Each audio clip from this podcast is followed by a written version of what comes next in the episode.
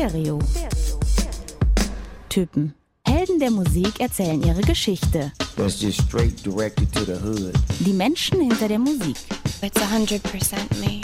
Backstage, The essence of the Doors is like my fire. behind the scenes. Wir sagen immer ganz gerne Blumen Group und on Crack. Das sind wir. Es wird persönlich. Put your fucking money where your mouth is, man. Stereo. Typen. Ein Podcast mit Marc Mühlenbrock und Tillmann Kölner. Moin Marc, Tag Tillmann. hello Hörers. Welcome back to our little Sommerpavillon. Freshly impft. Du? Ja, Wahnsinn. zweite Impfung gestern bekommen. Und Arm tut weh, oder was? Arm tut weh, also Diskuswurf, ähm, Wettbewerb würde ich heute nicht gewinnen, hatte ich aber glaube ich auch nicht vor. Hattest du auch, glaube ich, nie gewonnen. Höchstens den Lauf nach Haus zum Mami-Wettbewerb. Und einen Marathon sollte ich auch nicht laufen, aber auch das war jetzt nicht unbedingt der Plan für so einen heißen Sommertag wie heute.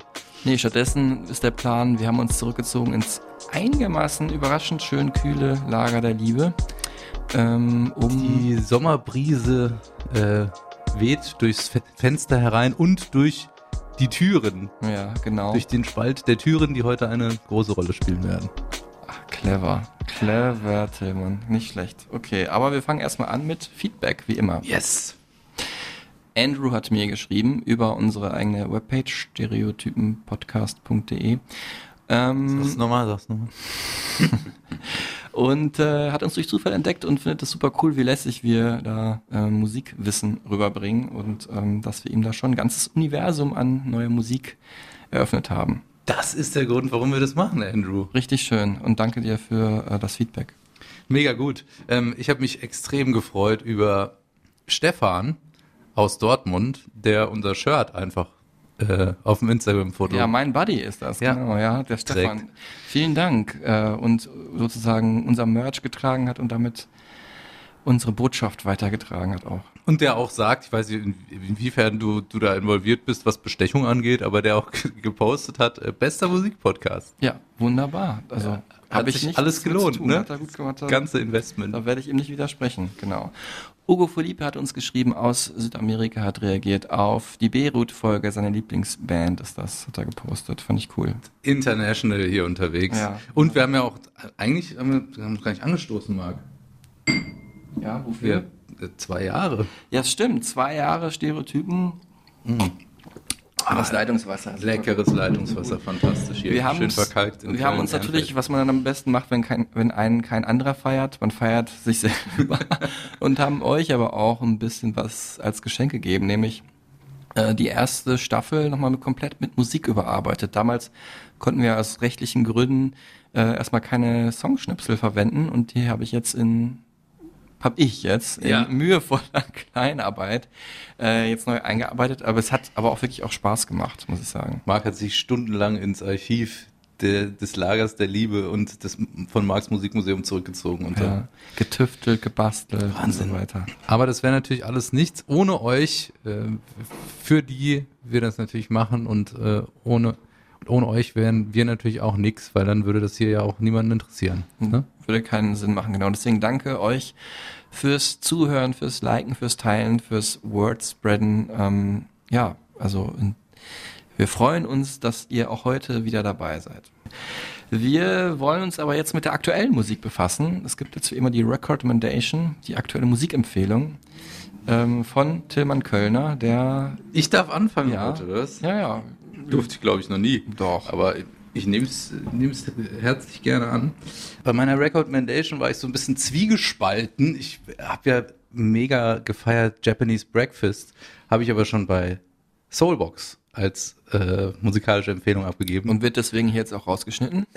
Soulbox bei Instagram mache ich einem, äh, jede Woche eine musikalische Empfehlung, gebe ich ab für die. Ist ähm, einfach auch eine ganz coole Klamottenseite, kann man sich mal angucken. Ähm, Werbeblock Ende. Recommendation Stereotypen ist diese Woche deswegen ähm, Wolf Alice, wollte ich nochmal einen Spot drauf werfen. Ah, mhm. Blue Weekend, dieses fantastische Album. Ich habe wirklich lange nicht mehr so ein detailverliebtes, opulentes Album-Album gehört, in der ähm, die Gitarre extrem im Mittelpunkt steht mit raffinierten, eingängigen Melodien, dabei aber so umgarnt wird von Chören, umtänzelt von Streichern. In sphärische Höhen wird man getragen, um dann äh, wieder auf den Boden der Melancholie wunderschöner Popmusik sich wiederzufinden. und sich Das ist sehr poetisch ja, einfach von dir auch. Ausnahmsweise mal poetisch. Äh, und sich damit so positiv gerädert zu fühlen, wie äh, ich jetzt nach der zweiten Impfung oder wie nach einem Wochenende, an dem es zu viel Rosé gab, an so einem Sommerwochenende, ähm, einem blauen Wochenende. Ne? So würde ich das jetzt einfach mal interpretieren. Deswegen Blue Weekend. Hört euch das an, fantastisch. Wir hören exemplarisch rein in How Can I Make It Okay, was so eine schöne 80er Jahre Cindy Lauper-Haftigkeit hat, hat mich aber auch an Heim erinnert, die äh, Band aus Los Angeles, und ist mir so richtig schön ins Herz gegangen. Ähm,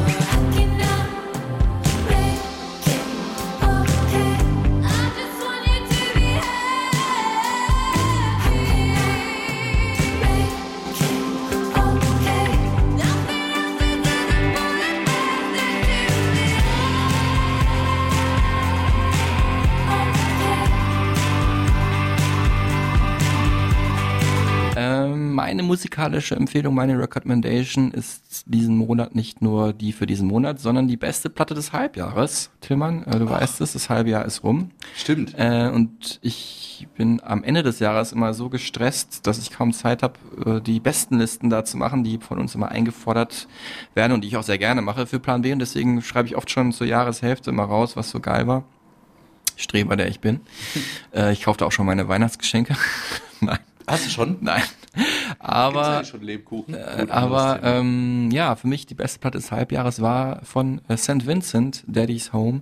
Großartige Musikerin, sowieso hat einen ganz geilen Prince-Touch im- in ihrem Gitarrenspiel, aber ähm, sie nimmt sich auch für jede Platte immer ein besonderes Thema vor. Und ähm, dieses Mal war es halt inspiriert von ihrem Vater, ähm, Daddy's Home heißt ja auch die Platte, der äh, zehn Jahre im Gefängnis verbringen musste wegen eines Börsenverbrechens und äh, kam dann wieder frei und deswegen hat sie sich viel mit ihm befasst und ihn abgeholt auch aus dem Knast und ähm, viel auch seine Lieblingsplatten gehört ähm, und das hat dann wiederum ihre Musik geprägt. Also Anfang 70er Jahre Soulmusik, Stevie Wonder, Curtis Mayfield, Marvin Gaye, aber auch äh, Pink Floyd und sowas und Steely Dan.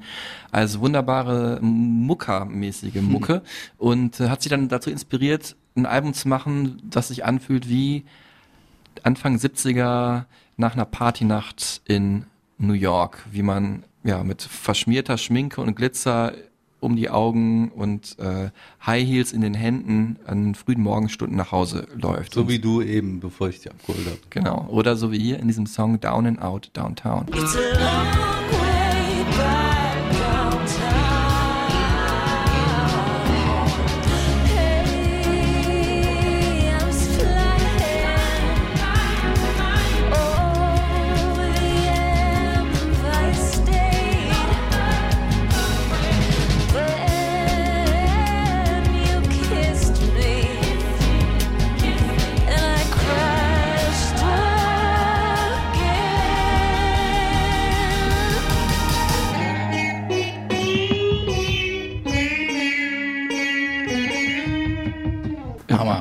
Ich auch richtig gut. Ja, was ich hier ganz besonders geil finde, ist auch hat diesen äh, typischen Shaolin Soul Touch durch diese Gitarre, die wir ganz am Ende gehört haben.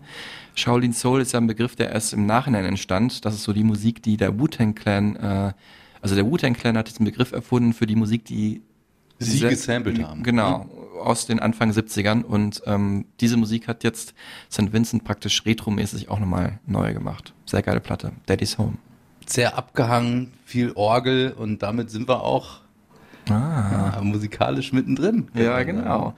Heute geht's um, ja, tatsächlich wahrscheinlich die berühmteste Orgelband, Rockband der Musikgeschichte. akustisch, stell ich kurz da. War jetzt nur eine, aber stellt euch mehrere vor. Dann Ich kann es auch zweimal hintereinander schneiden, Till. Meine Technik macht's möglich. Heute geht's um, ihr habt das Cover gesehen, Jim Morrison ist drauf, einer der größten Rockstars der Geschichte. Es geht um ihn, aber vor allem auch um die ganze Band, The Doors. Da bin ich gespannt, wann du ihn denn getroffen haben willst. Ja. Gut, das klären wir gleich. Wird schwierig. Äh, kleiner Spoiler, so alt bin ich dann doch noch nicht. Aber Wir steigen ein mit den kurzen fünf, ne, um musikalisch reinzukommen. Genau, äh, ganz kurz zur Erinnerung, Tillmann Könner hat wie immer keine Ahnung, welche fünf Songs ich in Kürze jetzt komprimiert zusammengefasst habe. Es gibt jeweils eine Sekunde aus einem der größten Hits der Band. Ich dachte, du sagst, Tillmann Köln hat wie immer keine Ahnung, Punkt. Genau. Und deswegen helfe ich ihm hiermit auf die Sprünge. Es ist diesmal, muss man sagen, relativ einfach, weil die Band einfach so sieben, acht Mega-Hits hat. Ich habe deswegen die Ausschnitte ein bisschen schwieriger gemacht. Wie immer gibt es zwei Runden zum Raten, es sei denn, du errätst bei der ersten schon alles. Und hier kommen jetzt für dich Ich bin aufgeregt. die kurzen fünf von The Doors.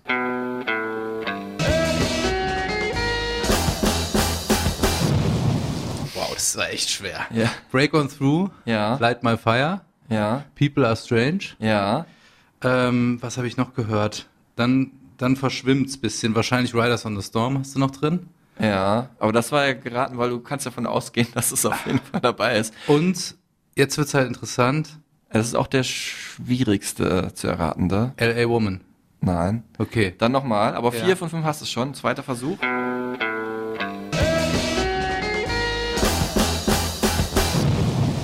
Ja. Hello, I love you.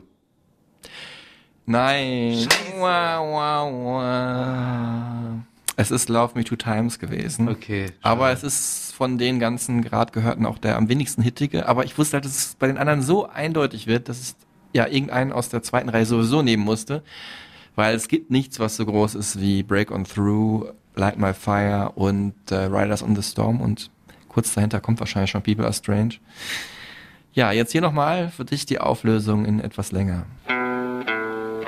People are strange when you're a stranger. Faces look ugly when you're alone. You know the day destroys the night, night divides the day. Try to run, try to hide, break on through to the other side. Come on, baby, light my fire.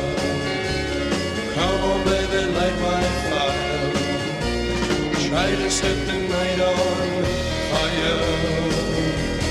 Love me two times, girl. One for tomorrow, one just for today.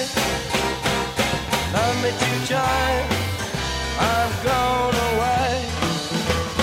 Riders on the storm. Into this house we're born.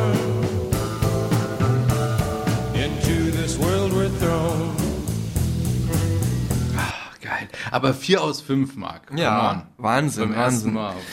Unfassbare Band, unfassbare Hits. Ähm, also Eine, das, das ist wahrscheinlich auch einfach eine der größten Bands, die wir hier im Portfolio haben. Von der Strahlkraft äh, international auf dem musikalischen Zeitstrahl der Geschichte, oder? Genau, ja, also die Bedeutung für die Musikgeschichte, die Bedeutung für die Popkultur, einfach durch diesen enigmatischen Stern äh, Jim Morrison. Der Und ja auch im Club 27 leider äh, sich einen Platz gesichert hat durch sein frühes Ableben. Genau, früh verstorben und ähm, natürlich einfach durch diese bis in alle Ewigkeit strahlenden Songs auch, die wir jetzt gerade gehört haben. Und ähm, hier hören wir schon mal einen der Protagonisten der heutigen Sendung, der nämlich dazu Bezug nimmt. Yes, the essence of the Doors is Light My Fire because it's uh, the most famous. Das ist ja aus unserem Intro. Ich wollte gerade fragen, das wäre der nächste Test gewesen. Woher kennen wir das denn? Endlich haben wir ihn hier, Ray Manzarek, der Keyboarder der Doors. Und Ähm, Bassist auch. ja, Bassisten hatten die ja nie so richtig. Genau, ne? weil, weil er den Basslauf immer noch mitgespielt hat. Mit den Keys, ja, das Ja. stimmt, ja. Und das ist ja auch, äh, sind wir gleich mittendrin, was diese Band auch sehr besonders macht in der Rockgeschichte, ist, dass sie eigentlich nie wirklich einen Bassisten hatten, der fest zur Band gehörte. Genau, haben sie dann später als Studiomusiker dazu gebucht. Nochmal kurz ein paar Zahlen, einfach über 100 Millionen Ja. verkaufte Platten. In nur vier Jahren, muss man ja sagen. Ne? Ja, also- Karriere ging eigentlich von 67 bis 71. wo sie Platten veröffentlicht haben. Ne? Also 65 haben sie sich gegründet, 73 aufgelöst, zwei Jahre nach dem Tod von Jim Morrison. Da kamen dann auch noch Alben raus, aber es geht eigentlich um die sechs Alben, die rauskamen mit Jim Morrison zu Lebzeiten. Ähm, ja, auch zu der Zeit schon sehr erfolgreich, was ja auch nicht für alle Bands gilt. Ne? Zum Beispiel, wenn man Velvet Underground sieht, die erst heute Kult sind, aber damals gar nichts gerissen haben. Nummer eins Hits, Nummer eins Alben, vor allem in den USA halt groß gar nicht so sehr rübergeschwappt äh, nach Europa. Das kam dann aber erst danach. Ne? Also man muss wirklich sagen, The Doors heute ähnlich groß, ähnlich kult wie zu der Zeit, als sie als Band existent waren. Und äh, wir hören jetzt hier einen anderen Protagonisten der Band, der uns erklärt, warum das so ist heute noch, warum es heute noch diesen Kult gibt. Basically, it's the songs. You know, it's just that the, the songs are so good uh, that that people still like them, and they they still sound fresh today for some reason.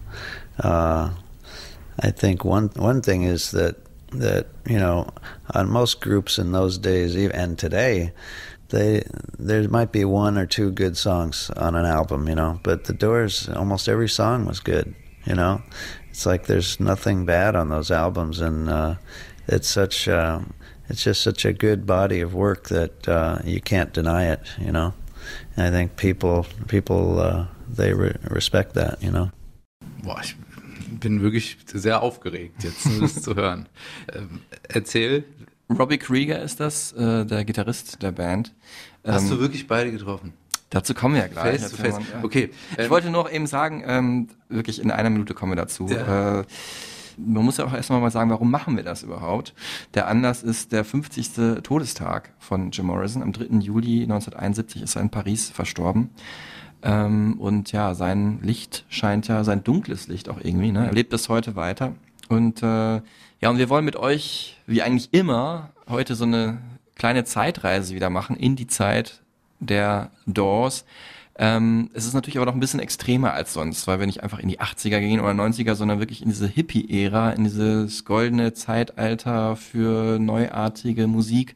Und ähm, ich habe jetzt erstmal ganz kurz Raymond Zarek gefragt, ähm, wie er eigentlich heute darauf zurückblickt. Well, I mean, a fabulous time of youth and excitement and invigoration and an attempt to change the world, an attempt to make the world a better place to live in.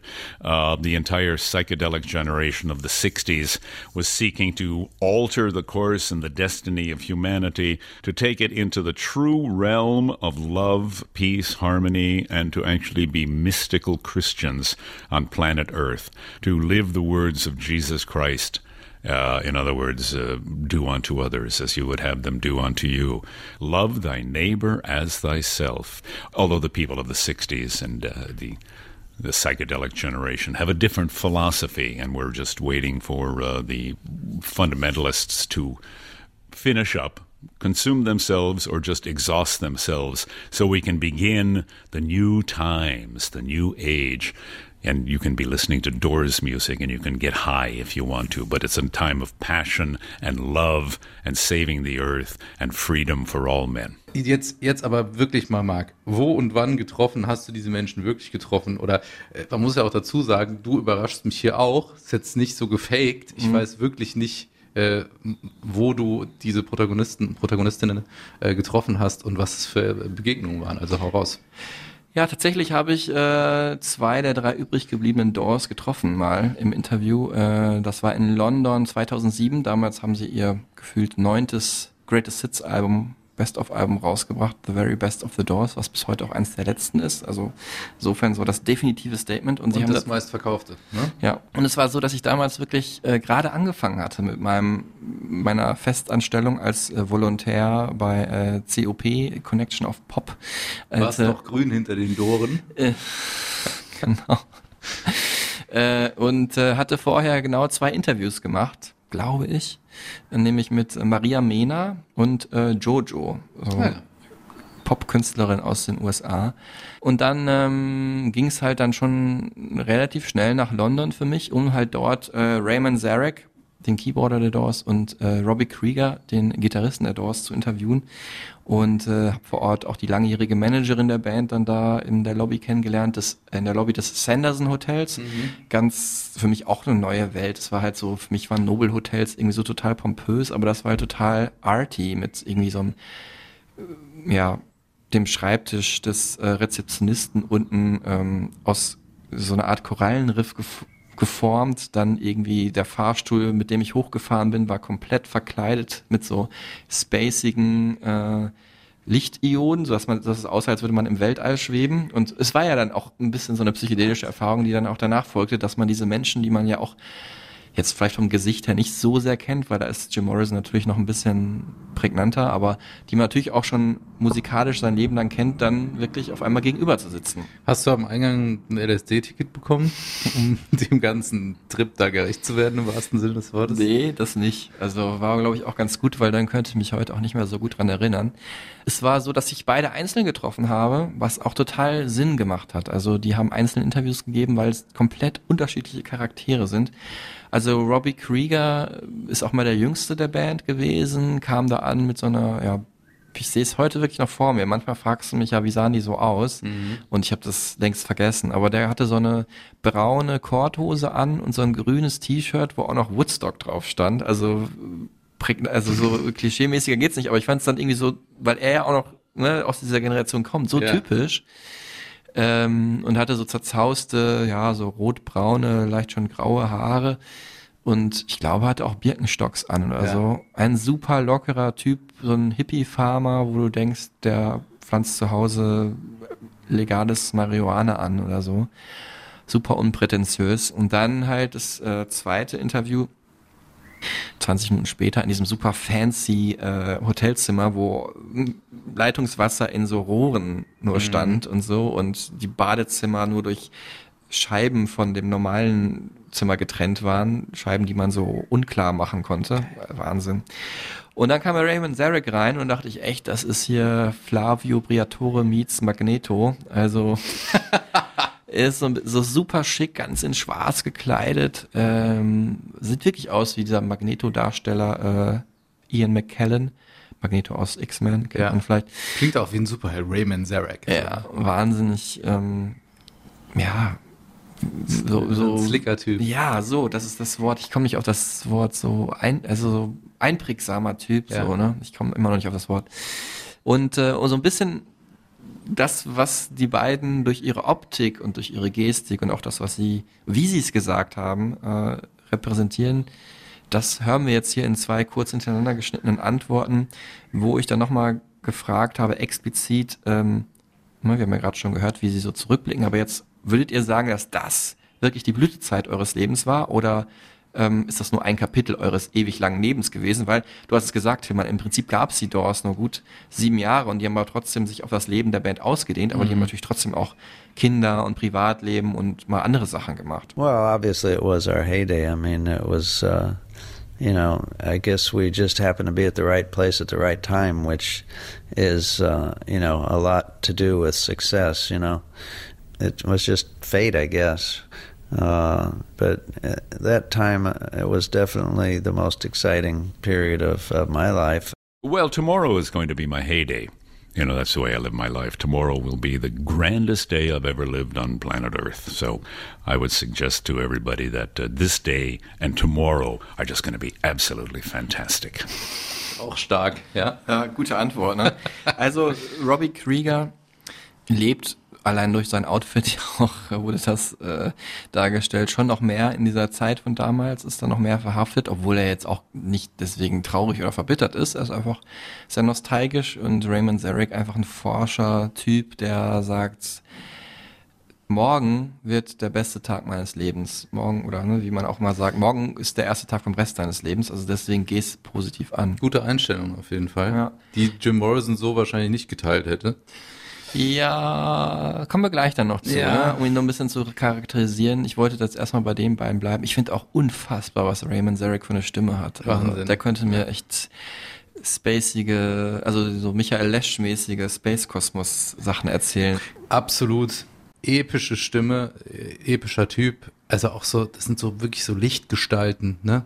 Von denen man gar nicht glaubt, dass man mit denen irgendwie in einem Raum sein kann. So habe ich mich auch gefühlt und fühle mich auch jetzt wieder in diesem Moment, wo ich hier davon erzähle.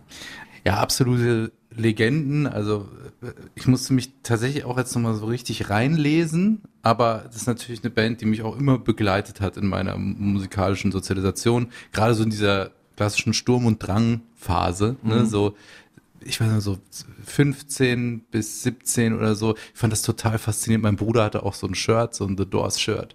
Dieses Logo hatte auch schon irgendwie so eine Kraft irgendwie ausgestrahlt.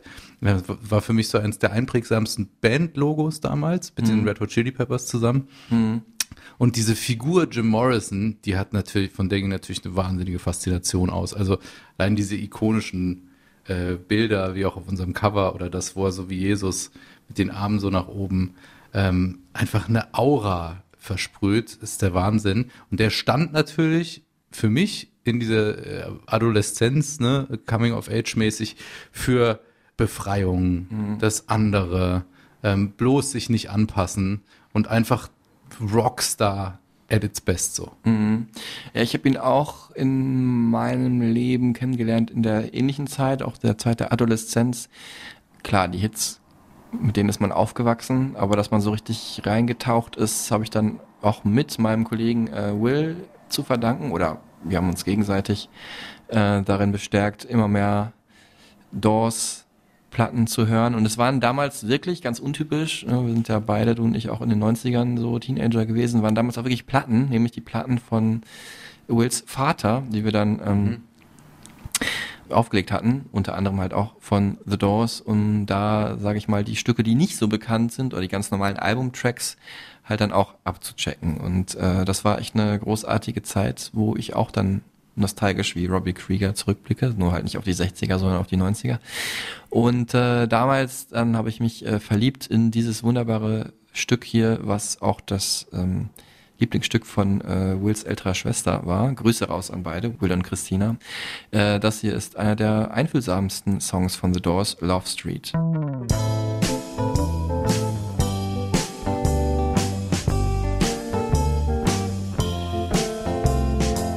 She lives on Love Street,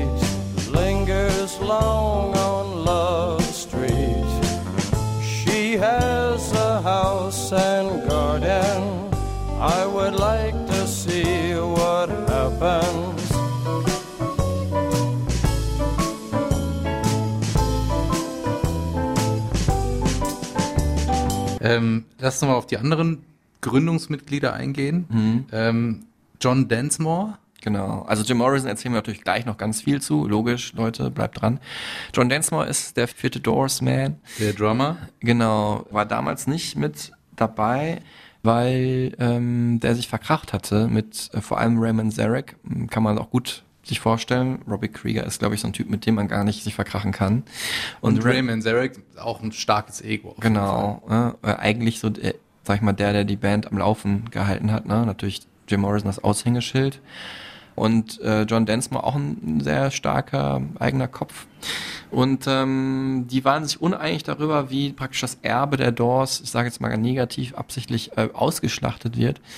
Ähm, also über so Greatest Hits Sachen waren die sich wahrscheinlich noch einig, aber John Densmore war total dagegen, dass die Band unter dem Namen The Doors mit einem anderen Sänger weitermacht, was äh, Raymond Zarek und Robbie Krieger halt in den ähm, 80er, 90er Jahren immer wieder angestrebt haben. Und äh, John Densmore hat dann halt dagegen geklagt, hat gesagt, ich mache da nicht mit, das passt irgendwie nicht, äh, das sind nicht dieselben Doors und ihr müsst euch, wenn ihr auf Tour geht, dann anders nennen. Und so mussten die sich dann auch anders nennen. Also zum Beispiel Raymond Zarek und Robbie Krieger from The Doors oder so. Die haben sich dann auch The Riders on the Storm haben sich irgendwann genannt. Genau. Und ähm, Unter anderem mit dem The Cult Sänger, ne? Ian Asbury, genau. Sagen wir später nochmal mehr dazu. Ja. Jetzt kommt meine Lieblingsstelle hier in diesem Podcast. Lüger. Es geht ja auch um Lügen. Ne? Tillmann Kölners äh, Fun Fact Fake Check. Tillmann Kölner hat wie immer gedickt nicht unbedingt wie ich in die Historie der Doors, sondern äh, mehr in die Absonderlichkeiten der Bandgeschichte, um rauszukriegen, was sind merkwürdige Fun Facts, die er jetzt hier gleich präsentiert. Aber Obacht, einer dieser Fun Facts ist eine Lüge und ich muss herausfinden, welcher. Okay, Fun Fact: The Doors Nummer 1. Die größte Tür der Welt ist 138 Meter hoch. Wusstest du das? Ey, ohne Scheiß, ich hab, als ich gegoogelt habe, so Facts und Doors, ne, und recherchiert habe, kam ich dann auf so eine Seite 10 random and interesting facts about Doors. Fand ich irgendwie auch ganz interessant. ist dann erstmal zwei Stunden hängen geblieben. Ja, nee, 45 Minuten, so lange wie es braucht, um diese Tür zu öffnen. Die ist nämlich äh, in, am Kennedy Space Center, aber egal. Kommen wir wirklich zu Fun Fact The Doors, zur Band Nummer 1. Jim Morrison hat sein komplettes Einkommen, alles, was er besitzt, sein, sein ganzes äh, Geld und ähm, seinen Nachlass der Allgemeinheit gespendet. Deswegen ist es immer noch auf einem geheimen Konto eingefroren und keiner weiß, wie man rankommt. Dann Das müsste man sich irgendwie so Joe Allgemeinheit nennen oder so. Weißt Das du? ist Fun Fact Nummer eins. so das ist gar nicht mal mein Witz. Also Was? Wieso? ja, wenn du dir jetzt den Namen Allgemeinheit gibst, könntest du dir das Geld erben. Ah, gut. Ja, nicht schlecht. Ähm, kannst ja mal probieren. Ja. Wir klären Wenn es denn aber, überhaupt stimmt. wenn es denn überhaupt stimmt. Ähm, Fun Fact Nummer zwei. The Doors sind eigentlich eine Hochzeitsband. Also sie haben angefangen als Band auf Hochzeiten und Feiern und sich für 10 Dollar äh, am Abend äh, ja so mühsam Kohle verdient, indem sie teilweise ihre Songs dreimal hintereinander in Sets runtergespielt haben. Fun Fact Nummer drei. The Doors haben eine Verbindung zu Nu Metal, deiner Lieblingsmusikrichtung, Nicht. und haben, äh, ja, mit offenen Armen kann man sagen, ich spiel's mal kurz ein.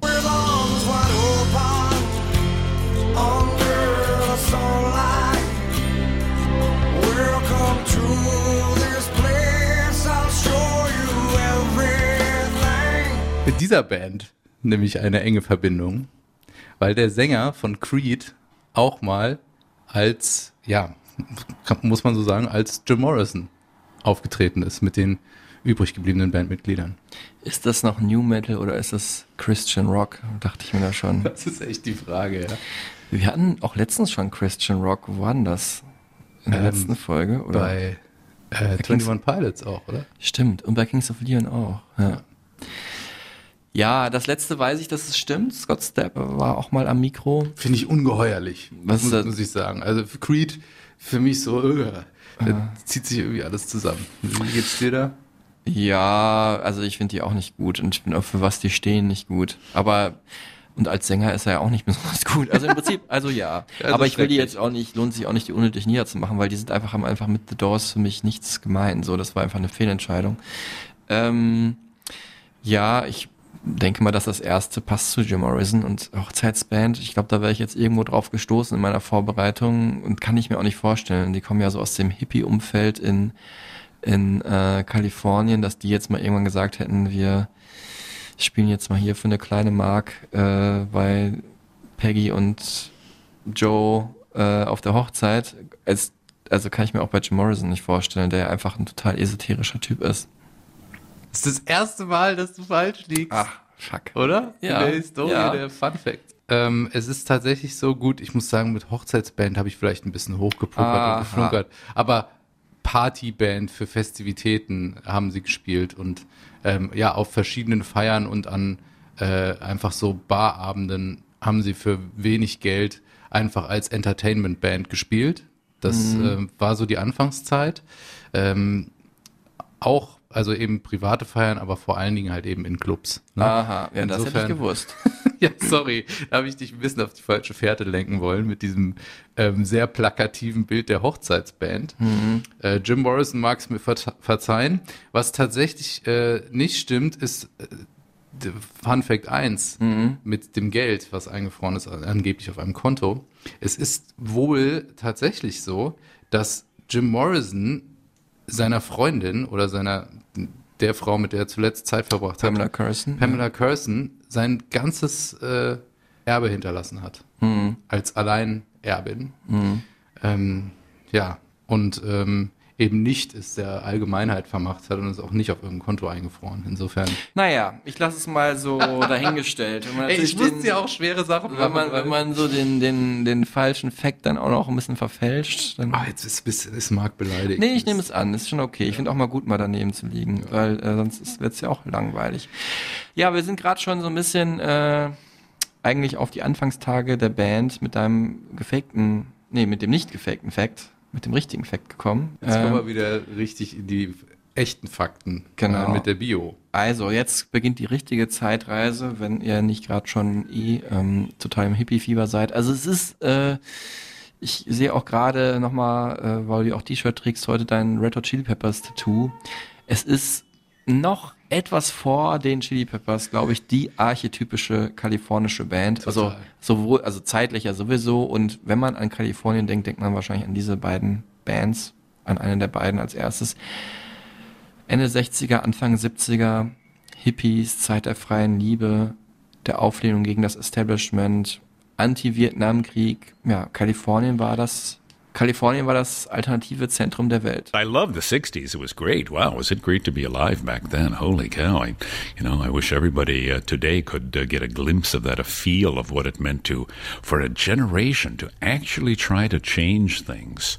We were going to change the world. If you can imagine the joy and excitement uh, to actually clean the air, to actually use, uh, uh, you know, or, organic uh, compost fertilizer on the ground to uh, find a new way to propel, to create electricity by sun, by wind, by uh, wave action, by thermal action, to actually make those things into a reality. That's what we were trying to do in the 60s. And uh, of course, we haven't. We lost to the, the, the killers and the corporations. You know, I we didn't appreciate the '60s in those days. You know, we were just thinking, oh, okay, this is the '60s, so what? You know, it's like it's like uh, we were having a great time, and uh, you know, we we really thought we were changing the world. You know, we we thought, oh, you know, music is going to change the world, and uh, and then Richard Nixon came into power, and and everything went to shit. You know, but uh, it really was a great period uh, to be uh, alive in and to be, you know, playing rock and roll. Um es ein bisschen bildlich zu machen, ein heißer Tag in Venice Beach, California, im Juli 1965. Jährt sich also jetzt hier auch wieder, äh, sozusagen. Ja. Raymond Zarek und Jim Morrison treffen sich am Strand von Venice Beach.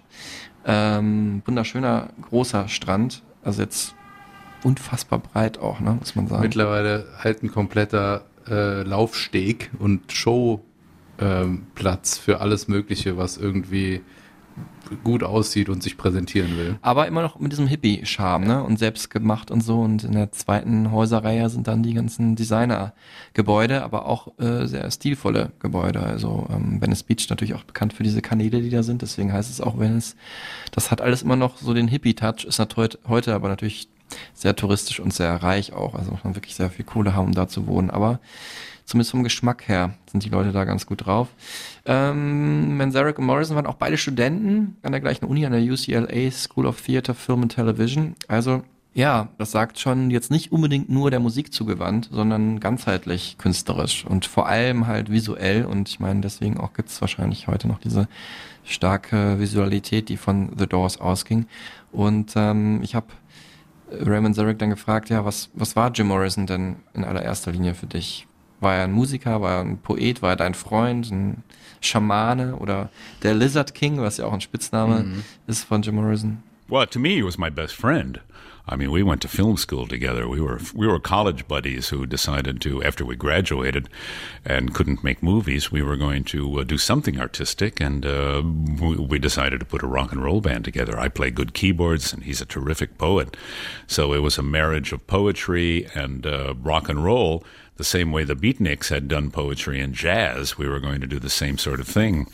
And uh, we got together with John Densmore and Robbie Krieger, and uh, everything worked out uh, just the way, even better than we thought it would, would work out. Because here we are 40 years later, and we're still talking about Jim Morrison, that dark angel of sex, uh, as he's become. And, uh, you know, everything, uh, everything's worked out fine.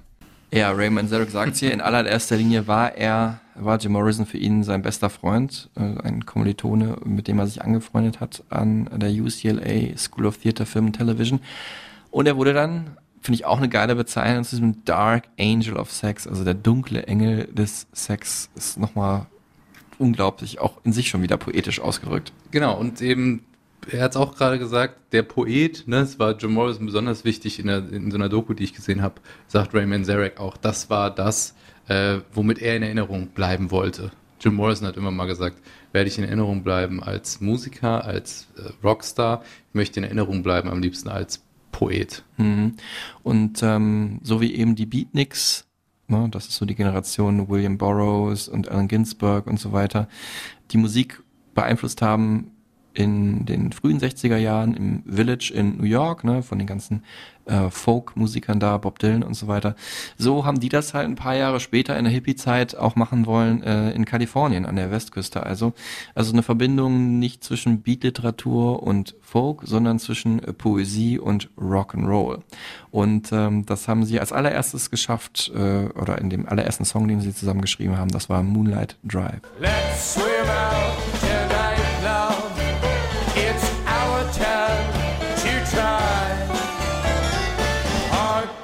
beside the ocean on our moonlight drive.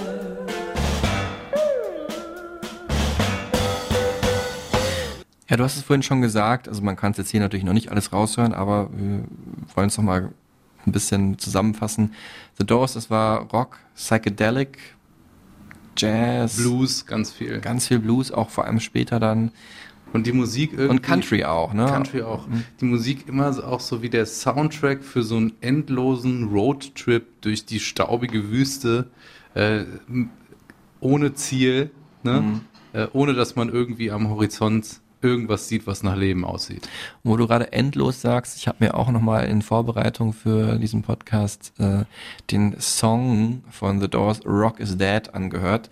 Das ist so ein Outtake von ihrem vierten Album äh, The Soft Parade, wo die eine Stunde, sechs Minuten, glaube ich, ist es zusammen Jam und ja, Jim Morrison mehr oder weniger frei halt Songs singt, andere Songs rezitiert, Slogans aus der Literatur, aus der Popkultur halt wieder hervorholt.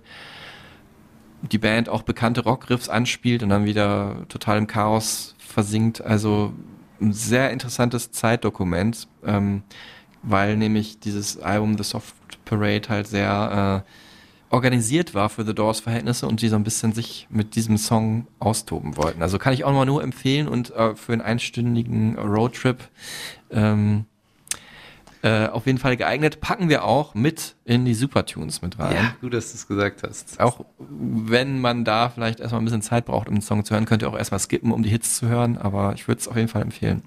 äh, Stereotypen Supertunes bei Spotify zu dieser Folge. Ähm, und du hast jetzt gerade endlos gesagt, da können wir vielleicht die Story zu dem Bandnamen mal ganz kurz droppen. Äh, The Doors. Der Bandname ist angelehnt an äh, einen Aufsatz von Aldous Huxley, ne? ähm, am bekanntesten mit Brave New World, was wahrscheinlich jeder in der Schule gelesen hat. Ja, einer der, wird. neben 1984 wahrscheinlich der bekannteste dystopische, Dystopische Roman. Roman, genau. Äh, The Doors of Perception heißt dieser Aufsatz. Ähm, und äh, der Titel ist wiederum angelehnt an ein Zitat von William Blake aus The Marriage of Heaven and Hell.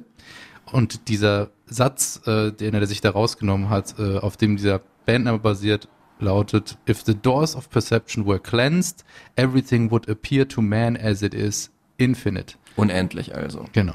Und, äh, und da, das kann man vielleicht so zusammenfassen, dieses Sinnbild der Tür, die steht für Aufbruch, für das Neue, für Dinge hinter sich lassen, für neue Wege gehen und sein Bewusstsein erweitern. Ne? Mhm. Das ist ja tatsächlich auch so, dass die Tür auch dafür steht als Symbol. Ja, genau. Ne? Ähm, wobei, man würde es im Deutschen wahrscheinlich eher mit Pforten übersetzen. Ja, stimmt. Ne? Es heißt auch auf Deutsch die Pforten der Wahrnehmung, weil Tür halt für uns ein bisschen zu profan äh, klingt. Es gibt ja auch Mhm. zum Beispiel die deutsche Band Die Türen, die sich da so einen Witz draus gemacht haben, Stimmt. dass sie das eben so einfach übertragen haben. Ja. Und ähm, ja, William Blake, Dichter des 18., 19. Jahrhunderts, hat halt ja in diesem, diesem Zitat, was du gerade gebracht hast, über ja trügerische Wahrnehmungen nachgedacht und ähm, wie die einen hindern, das Leben voll auszuschöpfen und dass man eigentlich sein Bewusstsein noch erweitern müsste. Und Aldous Huxley hat das halt angemessen in der Zeit, in der er gelebt hat, das war so, so die 40er, 50er Jahre des äh, 20. Jahrhunderts, auf Drogenerfahrung gemünzt, auf äh, Mescalin und Absinth zum Beispiel. Und ähm, The Doors haben das dann noch ein bisschen weiter gesponnen. Äh, in den 60er Jahren war ja dann LSD äh, allgegenwärtig in der Studentenszene. Der Droge, die eigentlich für äh, Soldaten äh, entwickelt wurde, damit sie sich ablenken können von den Traumata, die sie im Krieg erfahren. Ja, also so wurde sie angewendet. Entwickelt wurde sie ja zufällig. Ne? Am Bicycle Day äh, von diesem Schweizer Arzt Albert Hofmann. Es ist ja bis heute eigentlich die Droge, die äh, neben all den Gefahren, die die natürlich liefert, ähm, dafür steht, dass man halt sein Bewusstsein durch psychedelische Erfahrungen ähm, erweitert. Ne? Positive wie negative, dass man auf einmal Sachen sieht, halluziniert, die nicht da sind. Und das Gefährliche ist natürlich auch, dass ähm, sich diese im Gehirn verankern und man nie wieder loskommt von dem Trip. Wir hören jetzt noch mal kurz ähm, Robbie Krieger zu diesem Bandnamen. I don't think you're ever totally successful in, in cleansing the doors of perception. I mean, I, you know, I think that that only happens when you die, maybe, um, because you know, if you're if you're in this world, you know, you always have to use perception in order to to decipher the world.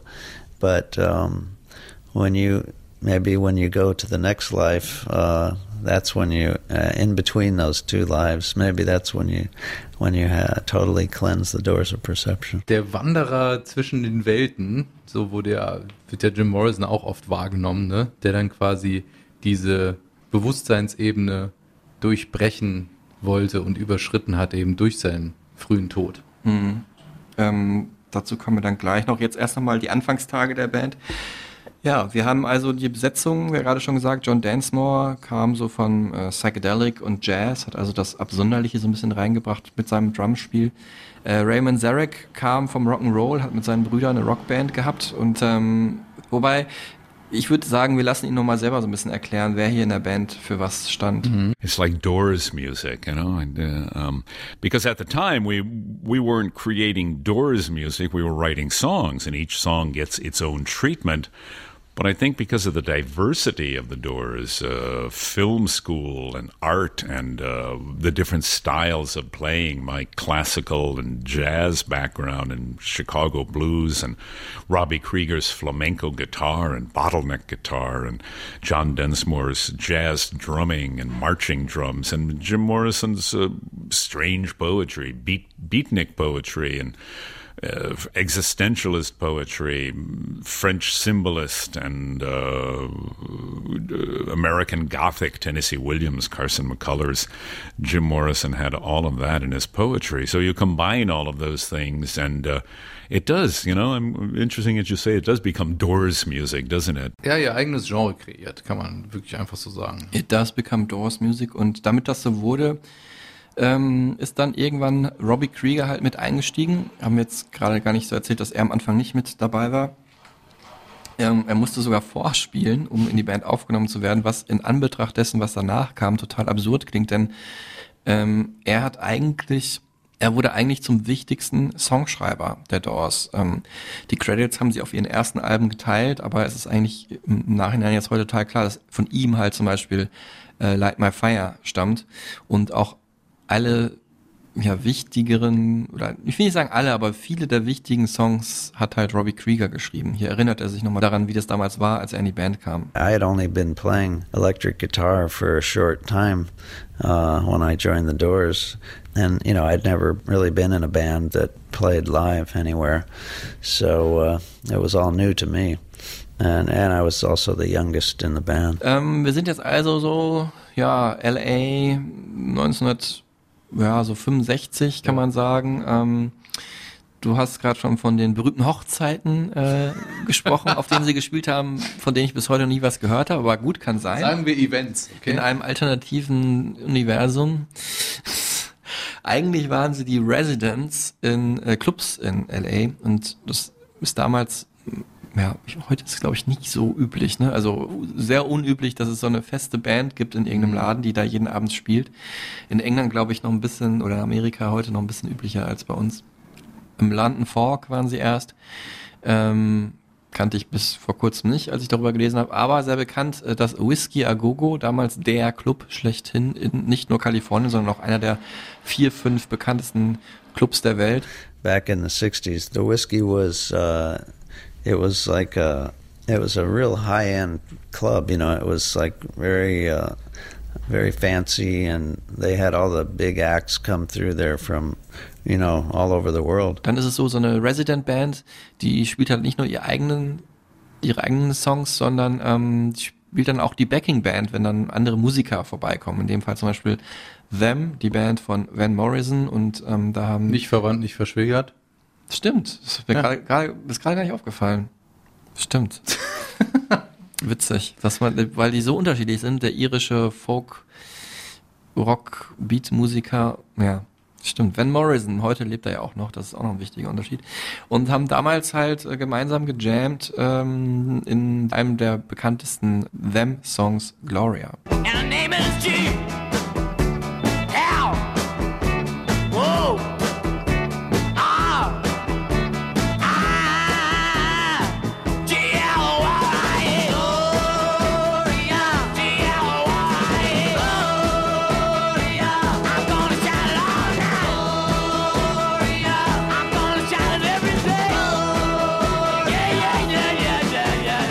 Ja, und diese Sessions, die sind dann eben total ausgeufert. Da wurden dann äh, halbstündige Versionen von Light My Fire und The End gespielt und sich da in, in psychedelischen äh, Improvisationen teilweise auch verloren.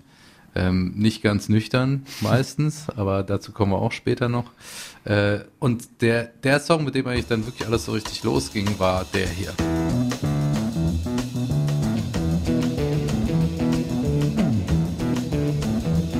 You know the day destroys the night, night divides the day.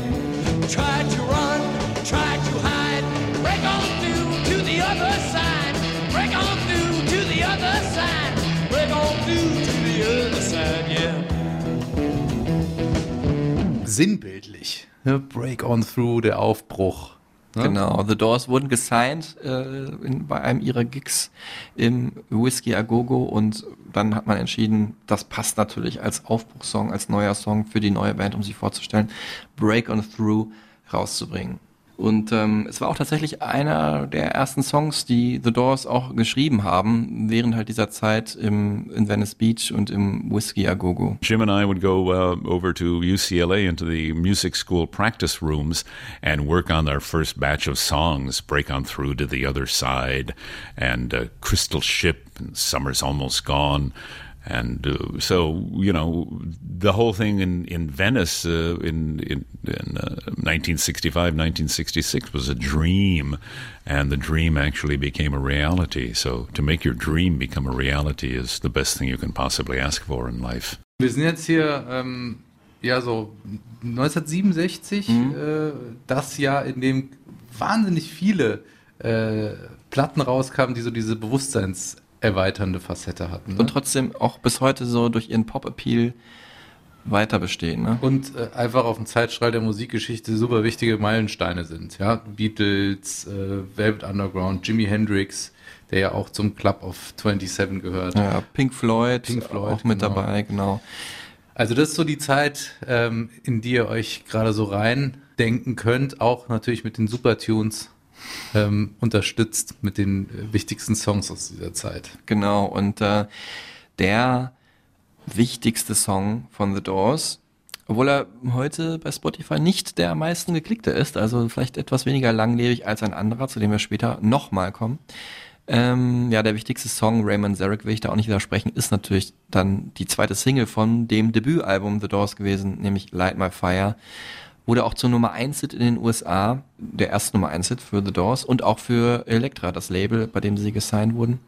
Ja, ich habe es gerade schon gesagt, Robbie Krieger hat den Song hauptsächlich geschrieben und der hat dann mehrere, ist dann mehrere Phasen der Entwicklung durchgegangen. Man könnte jetzt wahrscheinlich eine zweistündige Folge allein über diesen Song machen, musikwissenschaftliche Analyse oder so. Light My Fire ähm, basiert tatsächlich auf äh, einer Melodie, äh, auf der Melodie von Hey Joe, was ja am bekanntesten geworden ist durch Jimi Hendrix wahrscheinlich. Ähm, es steckt aber auch was von den Stones drin. Play with Fire, die Lyrics sind inspiriert von diesem Song. Äh, dann ist außerdem äh, eine Anlehnung an ähm, John Coltrane's äh, Version von My Favorite Things Inspiration gewesen, aber auch Johann Sebastian Bach.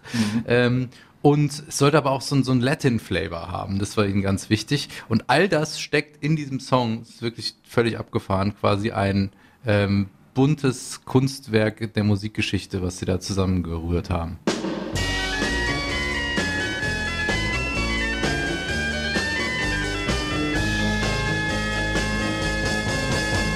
You know that it would be untrue.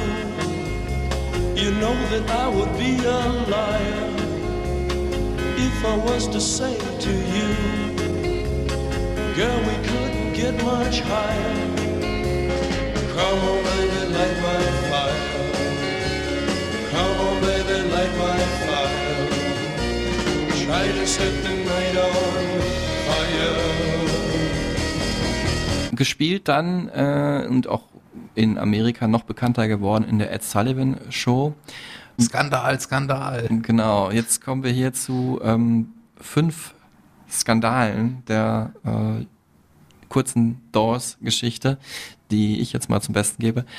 Da wurde Jim Morrison nämlich gebeten, nicht das Wort higher zu singen, also Girl, we couldn't get much higher in Light My Fire, weil das in dieser Zeit damals halt im erzkonservativen, ja, vom Establishment durchsenkten und regierten Amerika halt natürlich eine Anspielung auf das Drogennehmen angeblich war, was ähm, ja, weiß ich nicht, ob das da mit drin war, aber es klingt völlig absurd, so ein einfaches Wort deswegen aus dem Song rauszustreichen. Und äh, die Band hat dann gesagt, ja, ja, klar, machen wir auf jeden Fall, hat dann aber trotzdem bei der Performance dann das Wort mit eingebaut. Und dann hieß es, äh, fand ich auch ganz cool, äh, angeblich, das wirst so überliefert, gab es dann den Dialog des Showrunners und äh, Jim Morrison danach, dass der Showrunner gesagt hat, ihr werdet nie wieder in der Ed Sullivan Show spielen. Und Jim Morrison sagt dann, ey, wir waren gerade in der Ed Sullivan Show. also, check. Ja, kann man sich auch mal diesen Film anschauen, der ist auch ziemlich cool. Dieses Oliver Stone Biopic. Ja. Da ist es auch ganz cool dargestellt. Ah, super gut, ja. Ja, das ist eh auch natürlich eine Inspiration. Äh, Val Kilmer spielt da Jim Morrison. Ist ja, glaube ich, in den 90ern schon so ein Film. Mhm. Ich glaube, auch damals ist so mein Doors-Fieber mit diesem Film, auf jeden Fall wurde das dadurch befeuert. Ähm, dann eigentlich schon vorher der Skandal, auch in dem Film tauchte er auf, äh, im Whiskey A Go Go nämlich eben dieser Song The End, über den wir gerade gesprochen haben, der da so epische Ausmaße annahm und auch auf dem Album immer noch zehn Minuten lang ist. This is the end, my only friend, the end of our elaborate plans, the end of everything that stands, the end, no safety or surprise, the end. I'll never look into your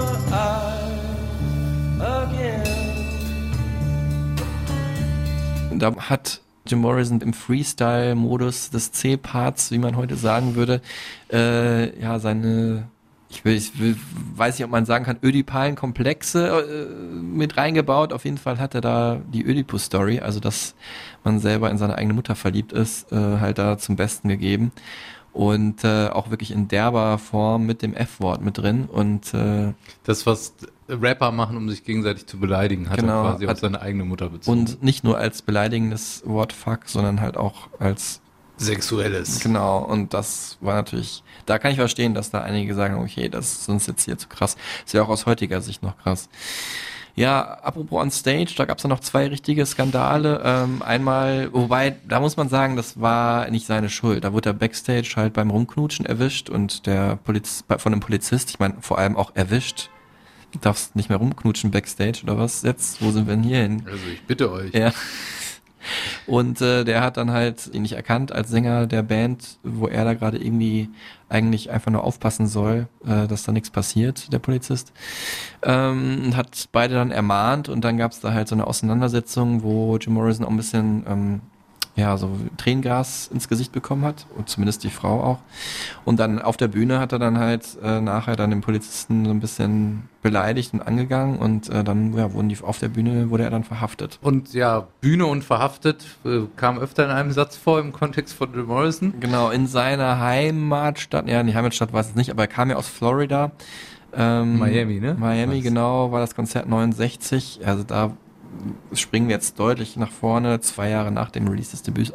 Jim Morrison schon verlebt so ein bisschen und war auf jeden Fall gut auf Alkohol und hat da zweimal den Anschlussflug verpasst, kam da zu spät, gerade noch rechtzeitig auf die Bühne und hat da wirklich eine absurde Show abgezogen, wo er angeblich auch seinen seinen kleinen Jimmy gezeigt hat und äh, wurde Angeblich, da, was aber auch die Band an, anscheinend nicht mitbekommen ja, gibt's auch so ein bisschen so Filmaufnahmen von, man sieht's aber nicht. Also Mhm. ich weiß es Vielleicht nicht. hat er mal kurz ja, das auf Höschen Fall, runtergelassen. auf jeden Fall, da ist dann durch diese ganzen, so so wie er sich verhalten hat, auch so ein totaler Tumult entstanden. Die Leute haben sich total aufgeregt, weil das Konzert so verspätet anfing. Es war bullenheiß da.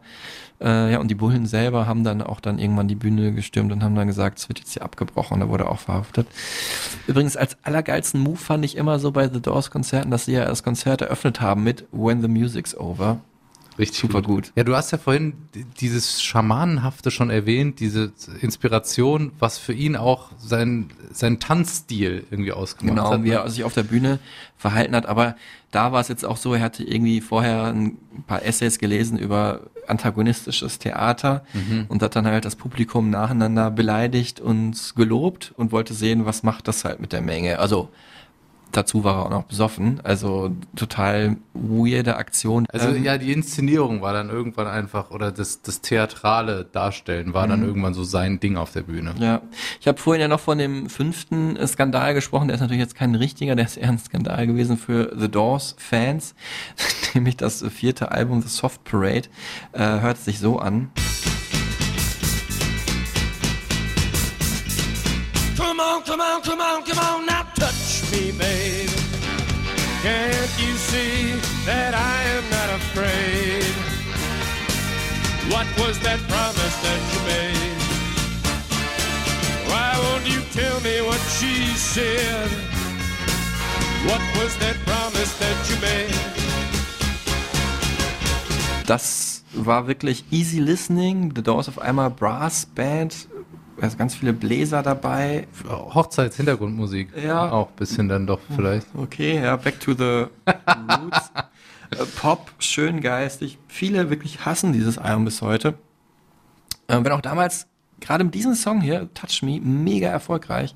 War sehr erfolgreich in den USA, weil es natürlich auch ein ganz anderes Publikum angesprochen hat, die diese Nummer dann wahrscheinlich gekauft haben. Äh, Morrison singt da echt wie äh, ja, Frank Sinatra, fast schon, kann man sagen. Ne?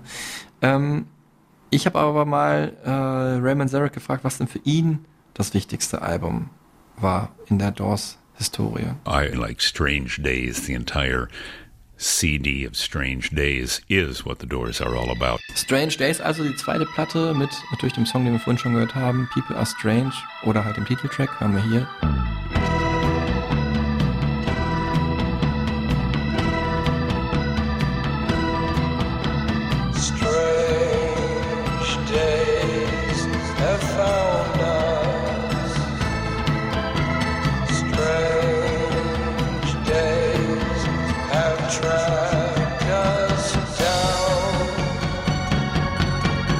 Damals aufgenommen in so einer auch sehr beschaulichen Phase in äh, im Laurel Canyon, das so die Hippie-Hochburg war, wo man sich so zurückgezogen hat von der Großstadt im Umfeld von LA. Und ähm, wahrscheinlich auch deswegen dann doch mal ein paar nostalgische Gefühle von Raymond Zarek, was die Aufnahme an dem Album angeht. Ähm, und ähm, ja, Jim Morrison damals eigentlich nicht gut drauf, aber man hat dann wirklich gemerkt, sagt Ray, wie äh, durch die Arbeit an den Songs, die ja bis heute auch ja, was sehr melancholisches haben, seine Stimmung dann aufgehellt wurde. Jetzt waren wir schon ganz tief drin und waren schon mit den Doors auf Tour und auf Reisen. Ähm, jetzt zoomen wir aber nochmal rein in die Kindheit des wichtigsten Doors-Members, Jim Morrison, der, du hast schon erwähnt, in Florida eigentlich geboren äh, wurde, als Sohn eines ja, Navy-Admirals. Ne? Und ähm, dadurch halt natürlich auch dieses ganze Thema äh, Armee so von Kindesbeinen auf immer irgendwie miterlebt hat. Ne? Und Koreakrieg und Koreakrieg, genau, und dann später halt natürlich ganz, äh, ganz prägend der Vietnamkrieg, ähm, da per se eine Haltung zu entwickelt hat, Mhm. als, als, als kleiner Junge schon. Ähm, Und die war natürlich komplett gegenteilig. Genau. Ist ja oft so, dass man sich dann oft entwickelt, entweder genau wie der Vater oder man lehnt das halt total ab. Beeinflusst von den Beat-Poeten, die du auch schon erwähnt hast, ne? Jack Kerouac vor allem, Allen Ginsberg, Mhm. aber eben auch von, von äh, der französischen Romantik, ähm, Baudelaire, Rimbaud. Noch- genau, waren da Existenzialismus, Beckett und Albert Camus und natürlich auch von äh, Bertolt Brecht, deutscher Dramatiker. ganz besonders deutlich darin, dass The Doors ja auch Bertolt Brecht und da sein äh, Musikschreiber Kurt Weil gecovert haben. But whiskey bar, I tell you we must die. I tell you we must die. I tell you, I tell you, I tell you we must die.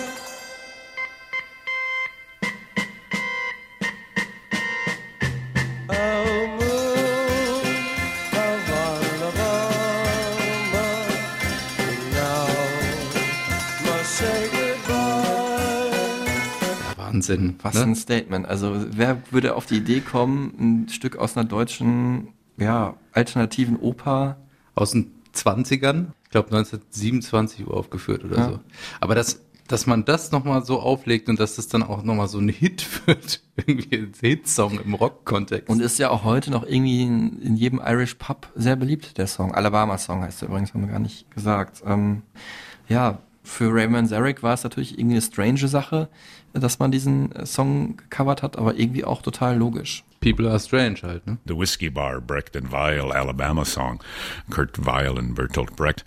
I only wish they were alive today. You know, it would be great. Kurt Weil would go, "My God, that's my that's the that's the Whiskey Bar, that's Alabama song." You know, Bert, Bert, come here, listen to these rock and roll kids. You know, I think I think they would uh, they would probably just love the fact that uh, here today in the 21st century, you know, kids are still enjoying uh, great Germanic creation from 1930, 1932. Ja, Jim Morrison also ein sehr belesener Mensch, der also Literatur in sich eingesogen hat, Poesie in sich eingesogen hat, aber auch ähm, ja sehr der Natur nahe war, ne? Naturgeister und ja von äh, amerikanischen Ureinwohnern bis hin zu Schamanentum, der hat darüber gelesen.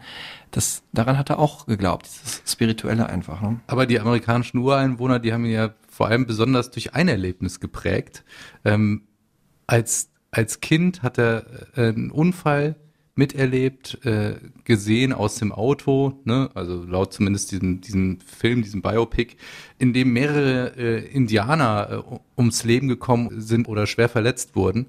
Äh, und das hat ihn so geprägt, dieses äh, Ereignis, dieses Erlebnis, dass er das Gefühl hatte, dass in dem Moment die Geister dieser Indianer, dieser Schamanen in seinen Körper gefahren sind. Und seitdem hat er irgendwie diese Verbindung in diese, diese transzendentale Verbindung in diese Welt des Schamanismus. Mm, Das ist wirklich passiert, als er vier Jahre alt war auf einem Familienausflug.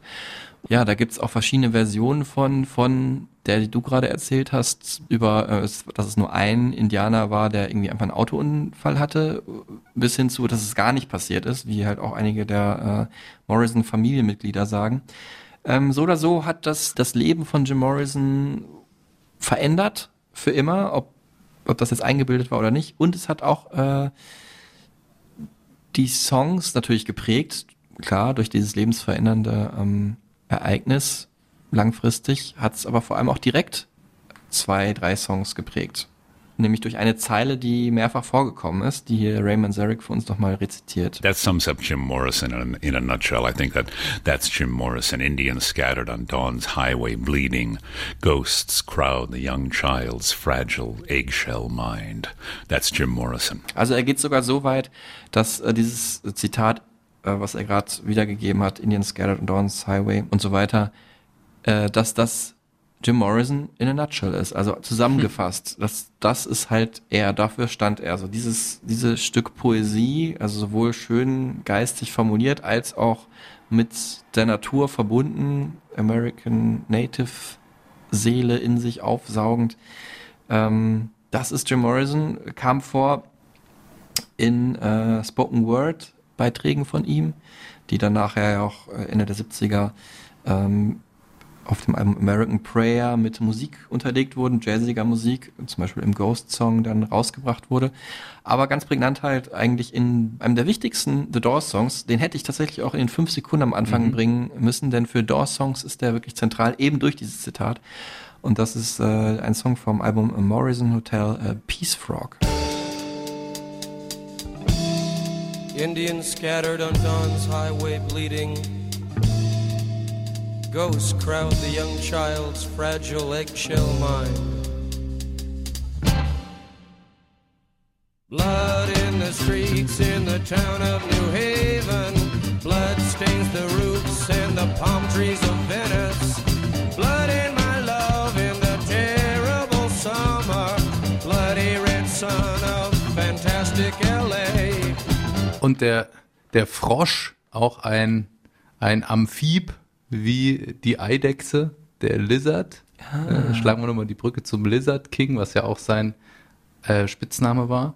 Ähm, der Lizard, der ja steht, also die, die Echse für ähm, Wiedererneuerung und Unsterblichkeit auf der einen Seite, weil der Schwanz immer wieder nachwächst, wenn er denn abfällt. Andererseits aber auch elendig verendet in der sengenden Sonne und einfach verbrennt. Und der Lizard natürlich auch, also die Eidechse, eine Kreatur der Hitze und des Highways. Ähm, also durch unsere, in unserer Vorstellung sehen wir den ja oft schon irgendwie über so einen super heißen Asphalt laufen, wo so die Hitze Fata Morgana-mäßig in die Höhe steigt. Und ähm, ja, der Highway ist ja auch Teil dieser psychedelischen Kindheitserfahrung, aber der Highway steht natürlich auch für Weite, für Freigeistigkeit, für Freiheit im Hippie-Zeitalter. Auch zum Beispiel ja, On the Road von Jack Kerouac, das spielt ja zur Hälfte auf dem Highway. Ja. Die fahren ja wirklich nur von A nach B und wieder zurück, von Ostküste zu Westküste.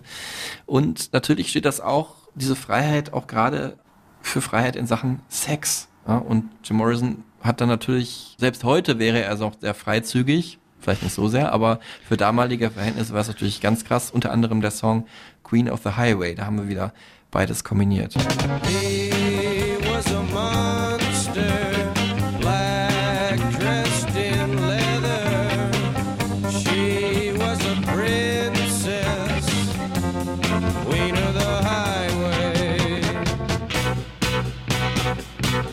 Ja, auch sein ganzer Look, ne, sein Auftreten in. Ich kenne wenig Leute, die so gut in Ganzkörper-Leder-Outfits aussehen. Hammer, Aber ne? Ja. Sehr wenige Leute kenne ich, die, sehr, die so gut in so Outfits aussehen. Kann sie an einer Hand abzählen. An keiner Hand. Catwoman wäre vielleicht noch jemand. Genau. Ähm, ja, äh, dazu sagt jetzt mal Robbie Krieger was. Oh yeah, I mean he's definitely the visual uh, aspect of the Doors. Uh, even though I was better looking than Jim, I mean nobody appreciated that.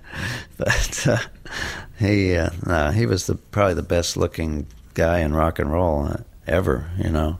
And you know we. Uh, you know, we we knew that. I mean, and, and he was the front man. So, you know, I mean, like Mick Jagger is the front man of the Rolling Stones. It's uh, obvious. Man muss aber auch sagen, äh, ich muss, wo du das beim Outfit warst, er war später auch ein bisschen dicklich mal, ne? hat sich ein bisschen der gehen Alkohol lassen. hat aufgeschwemmt. Ja, auf und dann Fall. auch, wo er sich den Bart wachsen lassen, das ist aber auch eine typische, praktisch die Anti-Britney Spears-Geste, so ein bisschen äh, seine eigene Schönheit tradieren, äh, ähm, konterkariert. Genau, konterkarierend, kaschierend, wollte ich sagen. Und natürlich auch, um vielleicht nicht so oft äh, erkannt zu werden. Aber klar, egal jetzt wie er aussah, ich finde schon, dass er auch sehr gut aussah. Er war einfach ein Rebell, ne? Und das allein, egal jetzt wie er ausgesehen hätte, wäre schon sehr anziehend gewesen.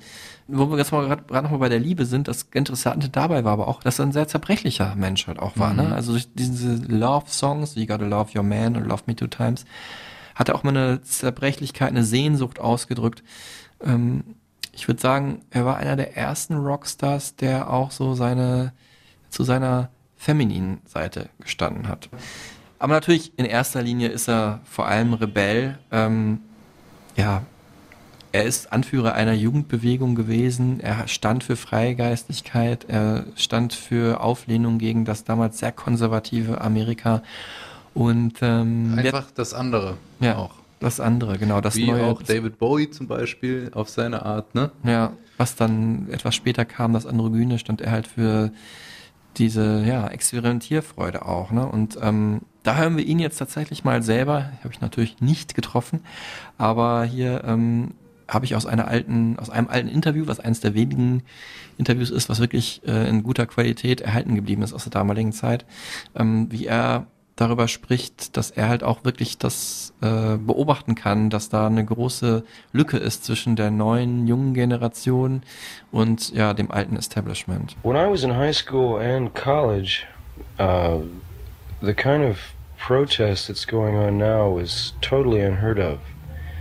At that time, to be a teenager, to be young, was uh, was really nothing. It was kind of a limbo state.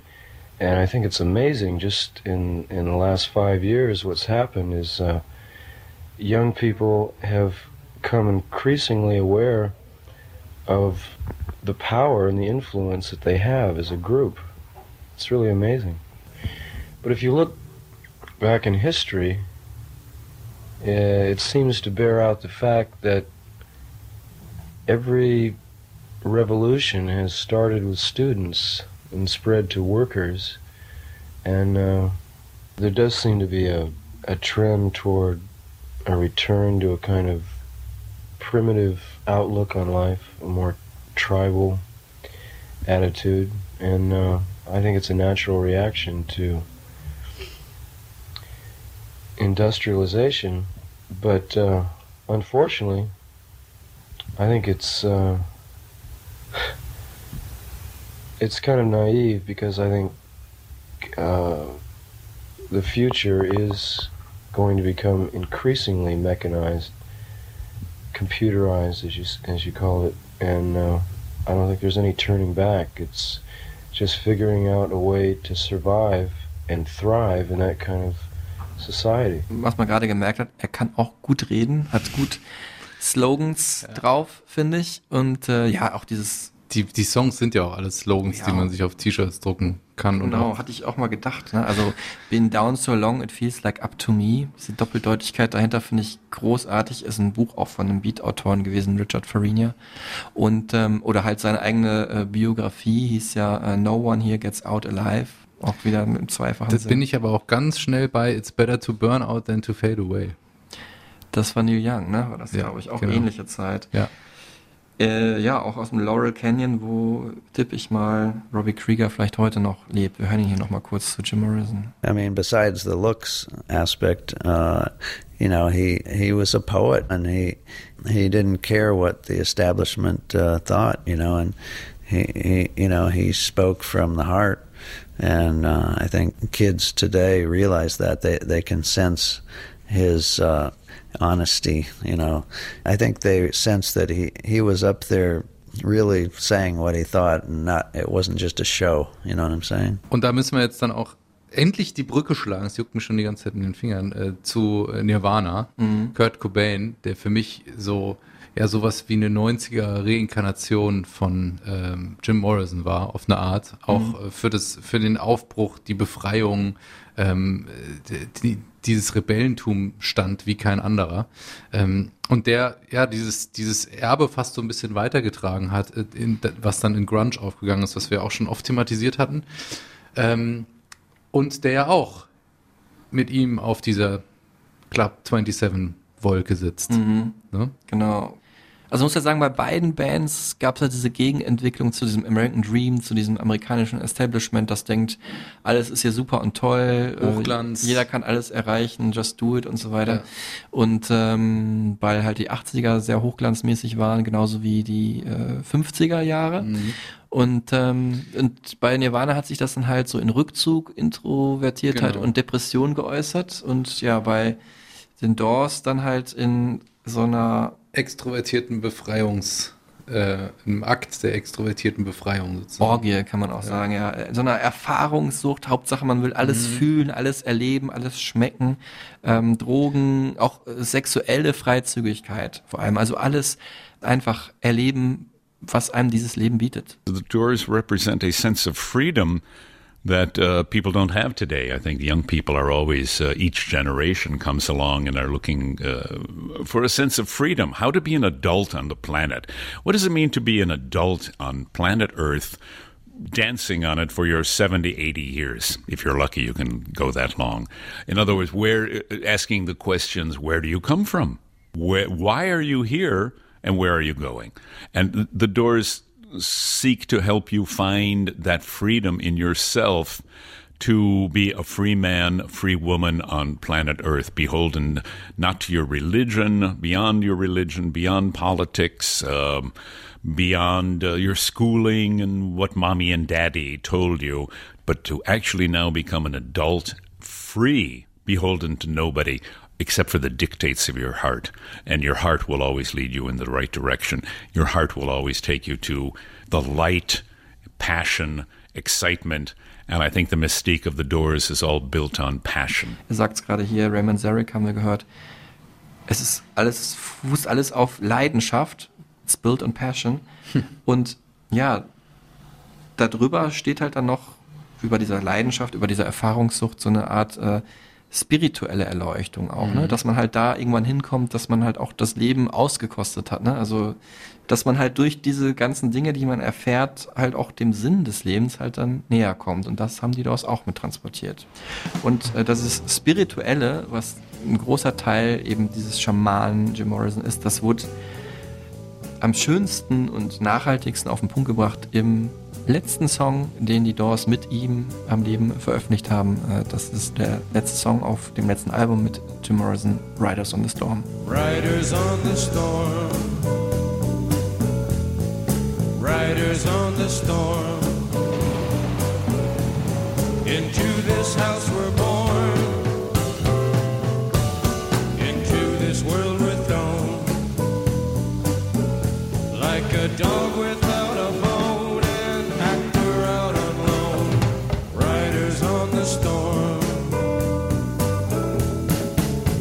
wie der Bass da äh, wirklich auf dem Sturm reitet. Also es ist echt, der Songtitel passt perfekt zu der Musik, die einen äh, über diesen Highway der Befreiung trägt, kann man sagen.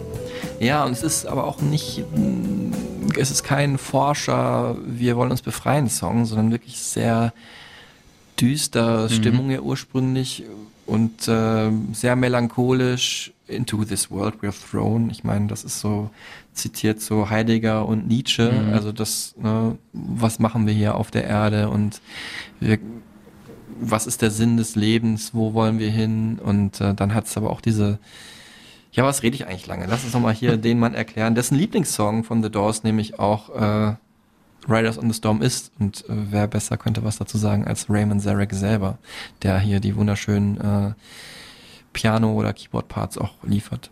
Wobei er ja in unserem Intro gesagt hat, the essence of the Doors light my fire. Ja, das habe ich geschnitten.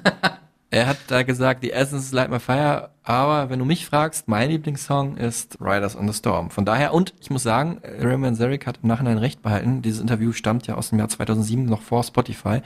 Aber heute hat Riders on the Storm deutlich mehr Klicks Mhm. als Light My Fire, also ein paar Millionen mehr. Und es ist einfach ein epischer Track, dessen Gefühl zeitlos ist. The essence of the Doors is Light My Fire because it's uh, the most famous.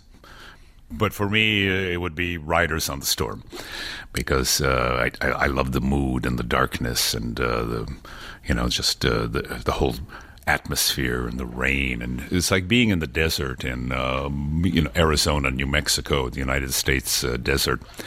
And you're driving across the desert and it's dawn and uh, you come across a carload of dead Indian workers on the highway who have uh, died and the Indians are scattered on dawn's highway, bleeding to death. And uh, as Jim Morrison said. So uh, for me, it's Riders on the Storm. war mit drauf auf dem Album LA Woman. 71 ist rausgekommen im April. Zurück zu Bluesigkeit, zu Psychedelik, nachdem sie vorher ja dieses Soft Parade Album gemacht haben. Dazwischen gab es auch noch Morrison Hotel, haben wir gerade schon drüber gesprochen.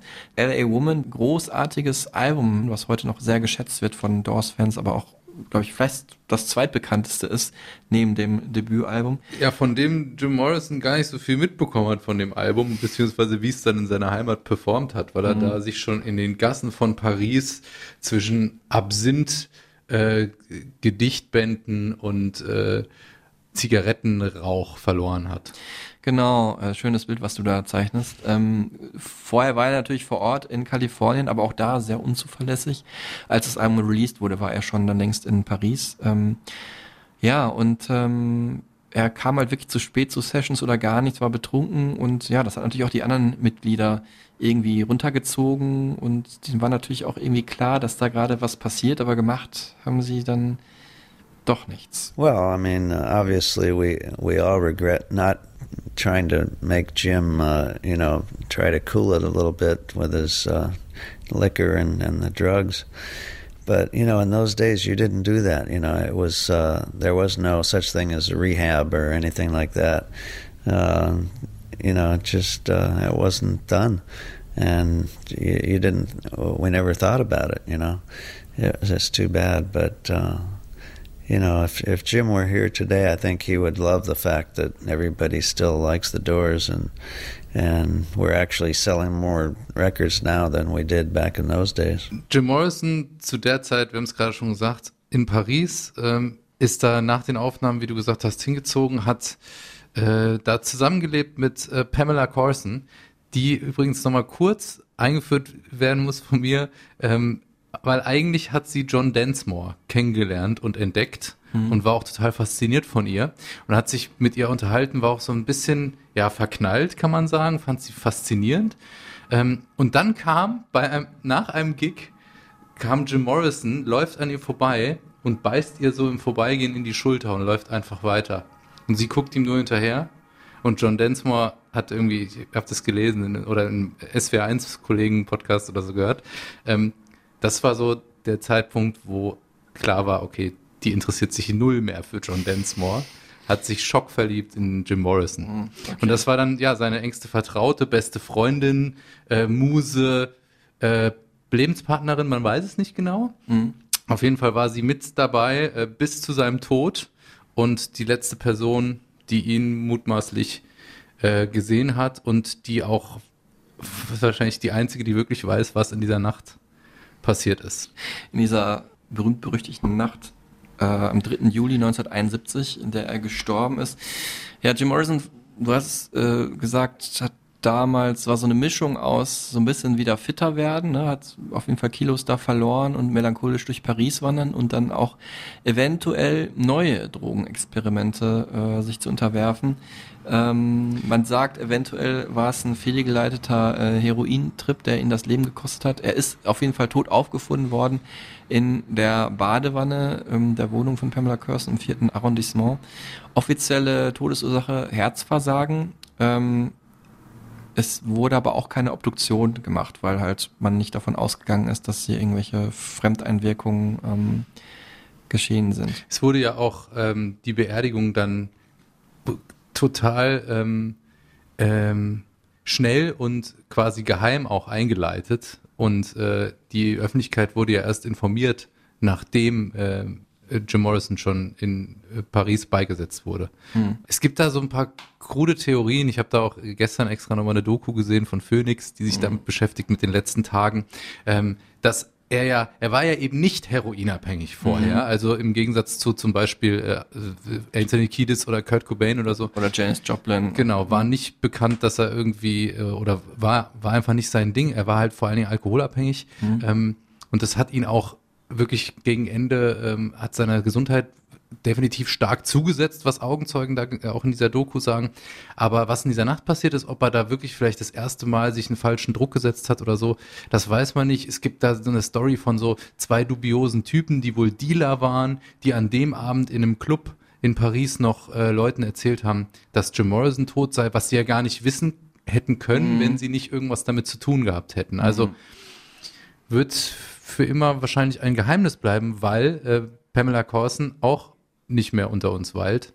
Äh, 1974, glaube ich, auch an einer Überdosis äh, ist sie gestorben. Die ist auch im Club of 27, nämlich. Die war, sie war aber halt auch vorher äh, im, ganz tief im Drogen-Game ähm, drin und hat irgendwie auch sämtliche Substanzen genommen. Also, ja, sie ist die Einzige, die halt wirklich weiß, was da vorgefallen ist, aber sie sagt, er war wohl im Bad, lag in der Badewanne, hat ge wild gehustet und hat aber irgendwie gesagt, er fühlt sich seltsam, aber sie soll nicht reinkommen. Mhm. Und dann hat sie sich wohl wieder hingelegt und ist eingeschlafen. Mhm. Und als sie dann mitten in der Nacht aufgewacht ist, hat sie ihn tot in dieser Badewanne gefunden.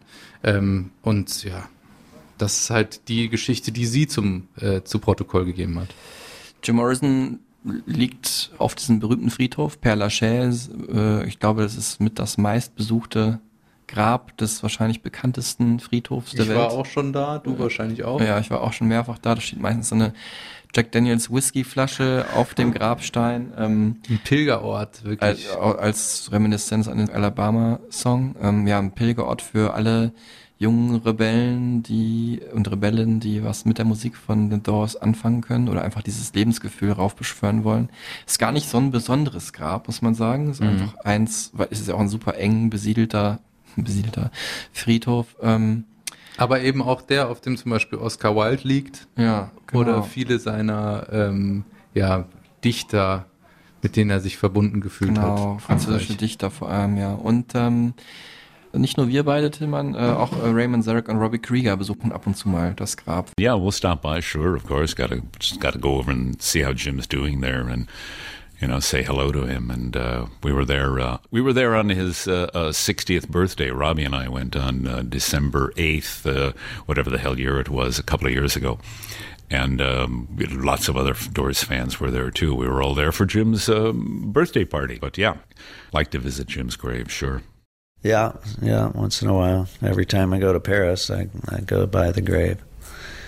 Even though you know, I, I don't think he's really there. You know, his his spirit is somewhere else. Uh, um, you know, when you die, your your bones are still there, maybe, but uh, you go somewhere else. I'm sure of it. Ja, Club of 27 haben wir hier oft gedroppt. Das sind eben die ähm, Mitglieder, ne, die das ausgemacht haben. Also in allererster Linie heute am bekanntesten Janis Joplin, Jimi Hendrix, Kurt Cobain und ähm, Jim Morrison eben. Dann wurde noch Amy Winehouse dazugezählt und eigentlich bevor Kurt Cobain dazu kam, war der vierte Mann im Bunde der erste, nämlich der auch am Tag genau äh, zwei Jahre vor Jim Morrison gestorben ist. Brian Jones von den Rolling Stones. They all died at the age of 27. You know, so many of them died at that age, and I think once you make it past 27, you're going to be okay for a few years. You know, but uh, I don't know. Uh, Jim was he just uh, he tried to do too much too soon. You know, he he wanted to do everything right now, and and he you know he. Uh, I think he knew that he wasn't going to live very long just by the way he lived, you know. Wahnsinn, Zufall, auf jeden Fall Legendenbildung. Es hat natürlich was damit zu tun, dass es damals ja noch nicht so viele Reha-Kliniken gab, Mhm. wo man sich wieder fit machen konnte. Naja, wie es auch immer kam, es ist schon ein merkwürdiger Zufall. Die Geschichte geht jetzt so langsam hier zu Ende. Wir wollen jetzt auch gar nicht nach diesem traurigen Höhepunkt noch so viel äh, dazu erzählen. Ähm, ja, inzwischen ist leider auch äh, Raymond Zarek verstorben, den ich damals, ja, 2007 gesprochen habe. Hat mich auch wirklich bewegt, weil jetzt nicht nur ein Stück Zeitgeschichte, musikalische Zeitgeschichte gestorben ist und auch für mich natürlich eine Band, die mich irgendwie auch mein Leben lang geprägt hat, sondern natürlich auch jemand, den ich dann getroffen hatte Mhm. und äh, der auf mich einen tiefen Eindruck hinterlassen hat. 2013 gestorben in Rosenheim, äh, of all things, ähm, wo er in Bayern, also wo er seinen Krebs hat behandeln lassen, so als letzte Option. Und ähm, ja, Krieger und Densmore haben sich danach wieder angenähert und ja, also Densmore war jetzt auch nicht verfeindet mit Manzarek, nur einfach diesen Disput über, wie der Nachlass der Doors zu verwalten ist und haben dann auch an gemeinsamen Gigs äh, in Charity-Events gegen Krebs äh, gespielt.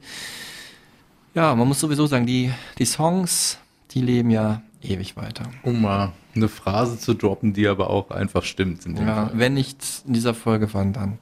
Damit schauen wir auf ähm, die nächsten Folgen. Äh, Es geht um eine Heldin, Charlotte Gainsbourg, Die aber wir gerade in Paris waren. Genau. ja. Und natürlich auch verbunden irgendwie mit den 60er Jahren durch ihren Vater, Serge Gainsbourg, der natürlich die Musikszene auch sehr nachhaltig geprägt hat. Ähm, und auch ein absoluter Rebell war. Also so ein Bruder im Geiste vielleicht von äh, Jim Morrison. Wer jetzt auch noch Lust bekommen hat äh, auf mehr The Doors, wir haben die Tür geöffnet für euch. Äh, der kann sich unsere Stereotypen Supertunes anhören mit allen wichtigen Songs von The Doors. Der kann sich den Film anschauen, also. Hollywood-Film mit Val Kilmer in der Hauptrolle von Oliver Stone. Der kann sich äh, die Doku anschauen, die du bei Phoenix gesehen hast, oder When You're Strange, eine ganz bekannte Doku aus den letzten Jahren, die auch sehr, sehr gelungen ist. Ähm, und da äh, kommt nämlich auch mein ja, geheimer Lieblings-Doors-Song vor, Crystal Ship. Wunderschön Musik für den verdruckten Spätsommer. Und da sind sie halt in, in dieser Dokumentation, ähm, machen sie einen Bootsausflug mit einem Segelboot, ich schätze mal in den Pazifik rein von LA aus, vielleicht nach Santa Catalina oder so, ich weiß es nicht genau. Und wir hören halt diesen Song Crystal Ship, wo es natürlich aber eigentlich um ähm, das Ende einer Beziehung geht und ja wirklich so der ähm, der Schmerz so von Jim Morrison nach außen getragen wird. Und äh, um es nochmal mit den Worten von Jim Morrison zu sagen, Schmerz ist dazu da, um uns aufzuwecken. Die Leute versuchen ihren Schmerz zu unterdrücken, aber es ist falsch. Schmerz muss man mit sich herumtragen, wie ein Kofferradio. Erst wenn man Schmerzen empfindet, beginnt man die eigene Stärke zu spüren. The days are bright and filled with pain. Enclose me in your gentle rain. The time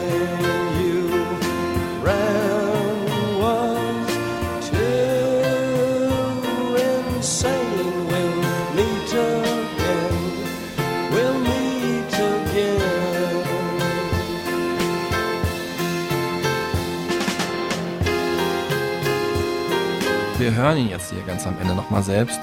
Ähm, zum Abschied also noch ein paar Worte von Jim Morrison, der hier ausdrückt, dass er dann doch eine Sehnsucht hat, das Glück zu finden. Mit diesen schönen Gedanken sagen wir vielen, vielen Dank fürs Zuhören und tschüss zusammen.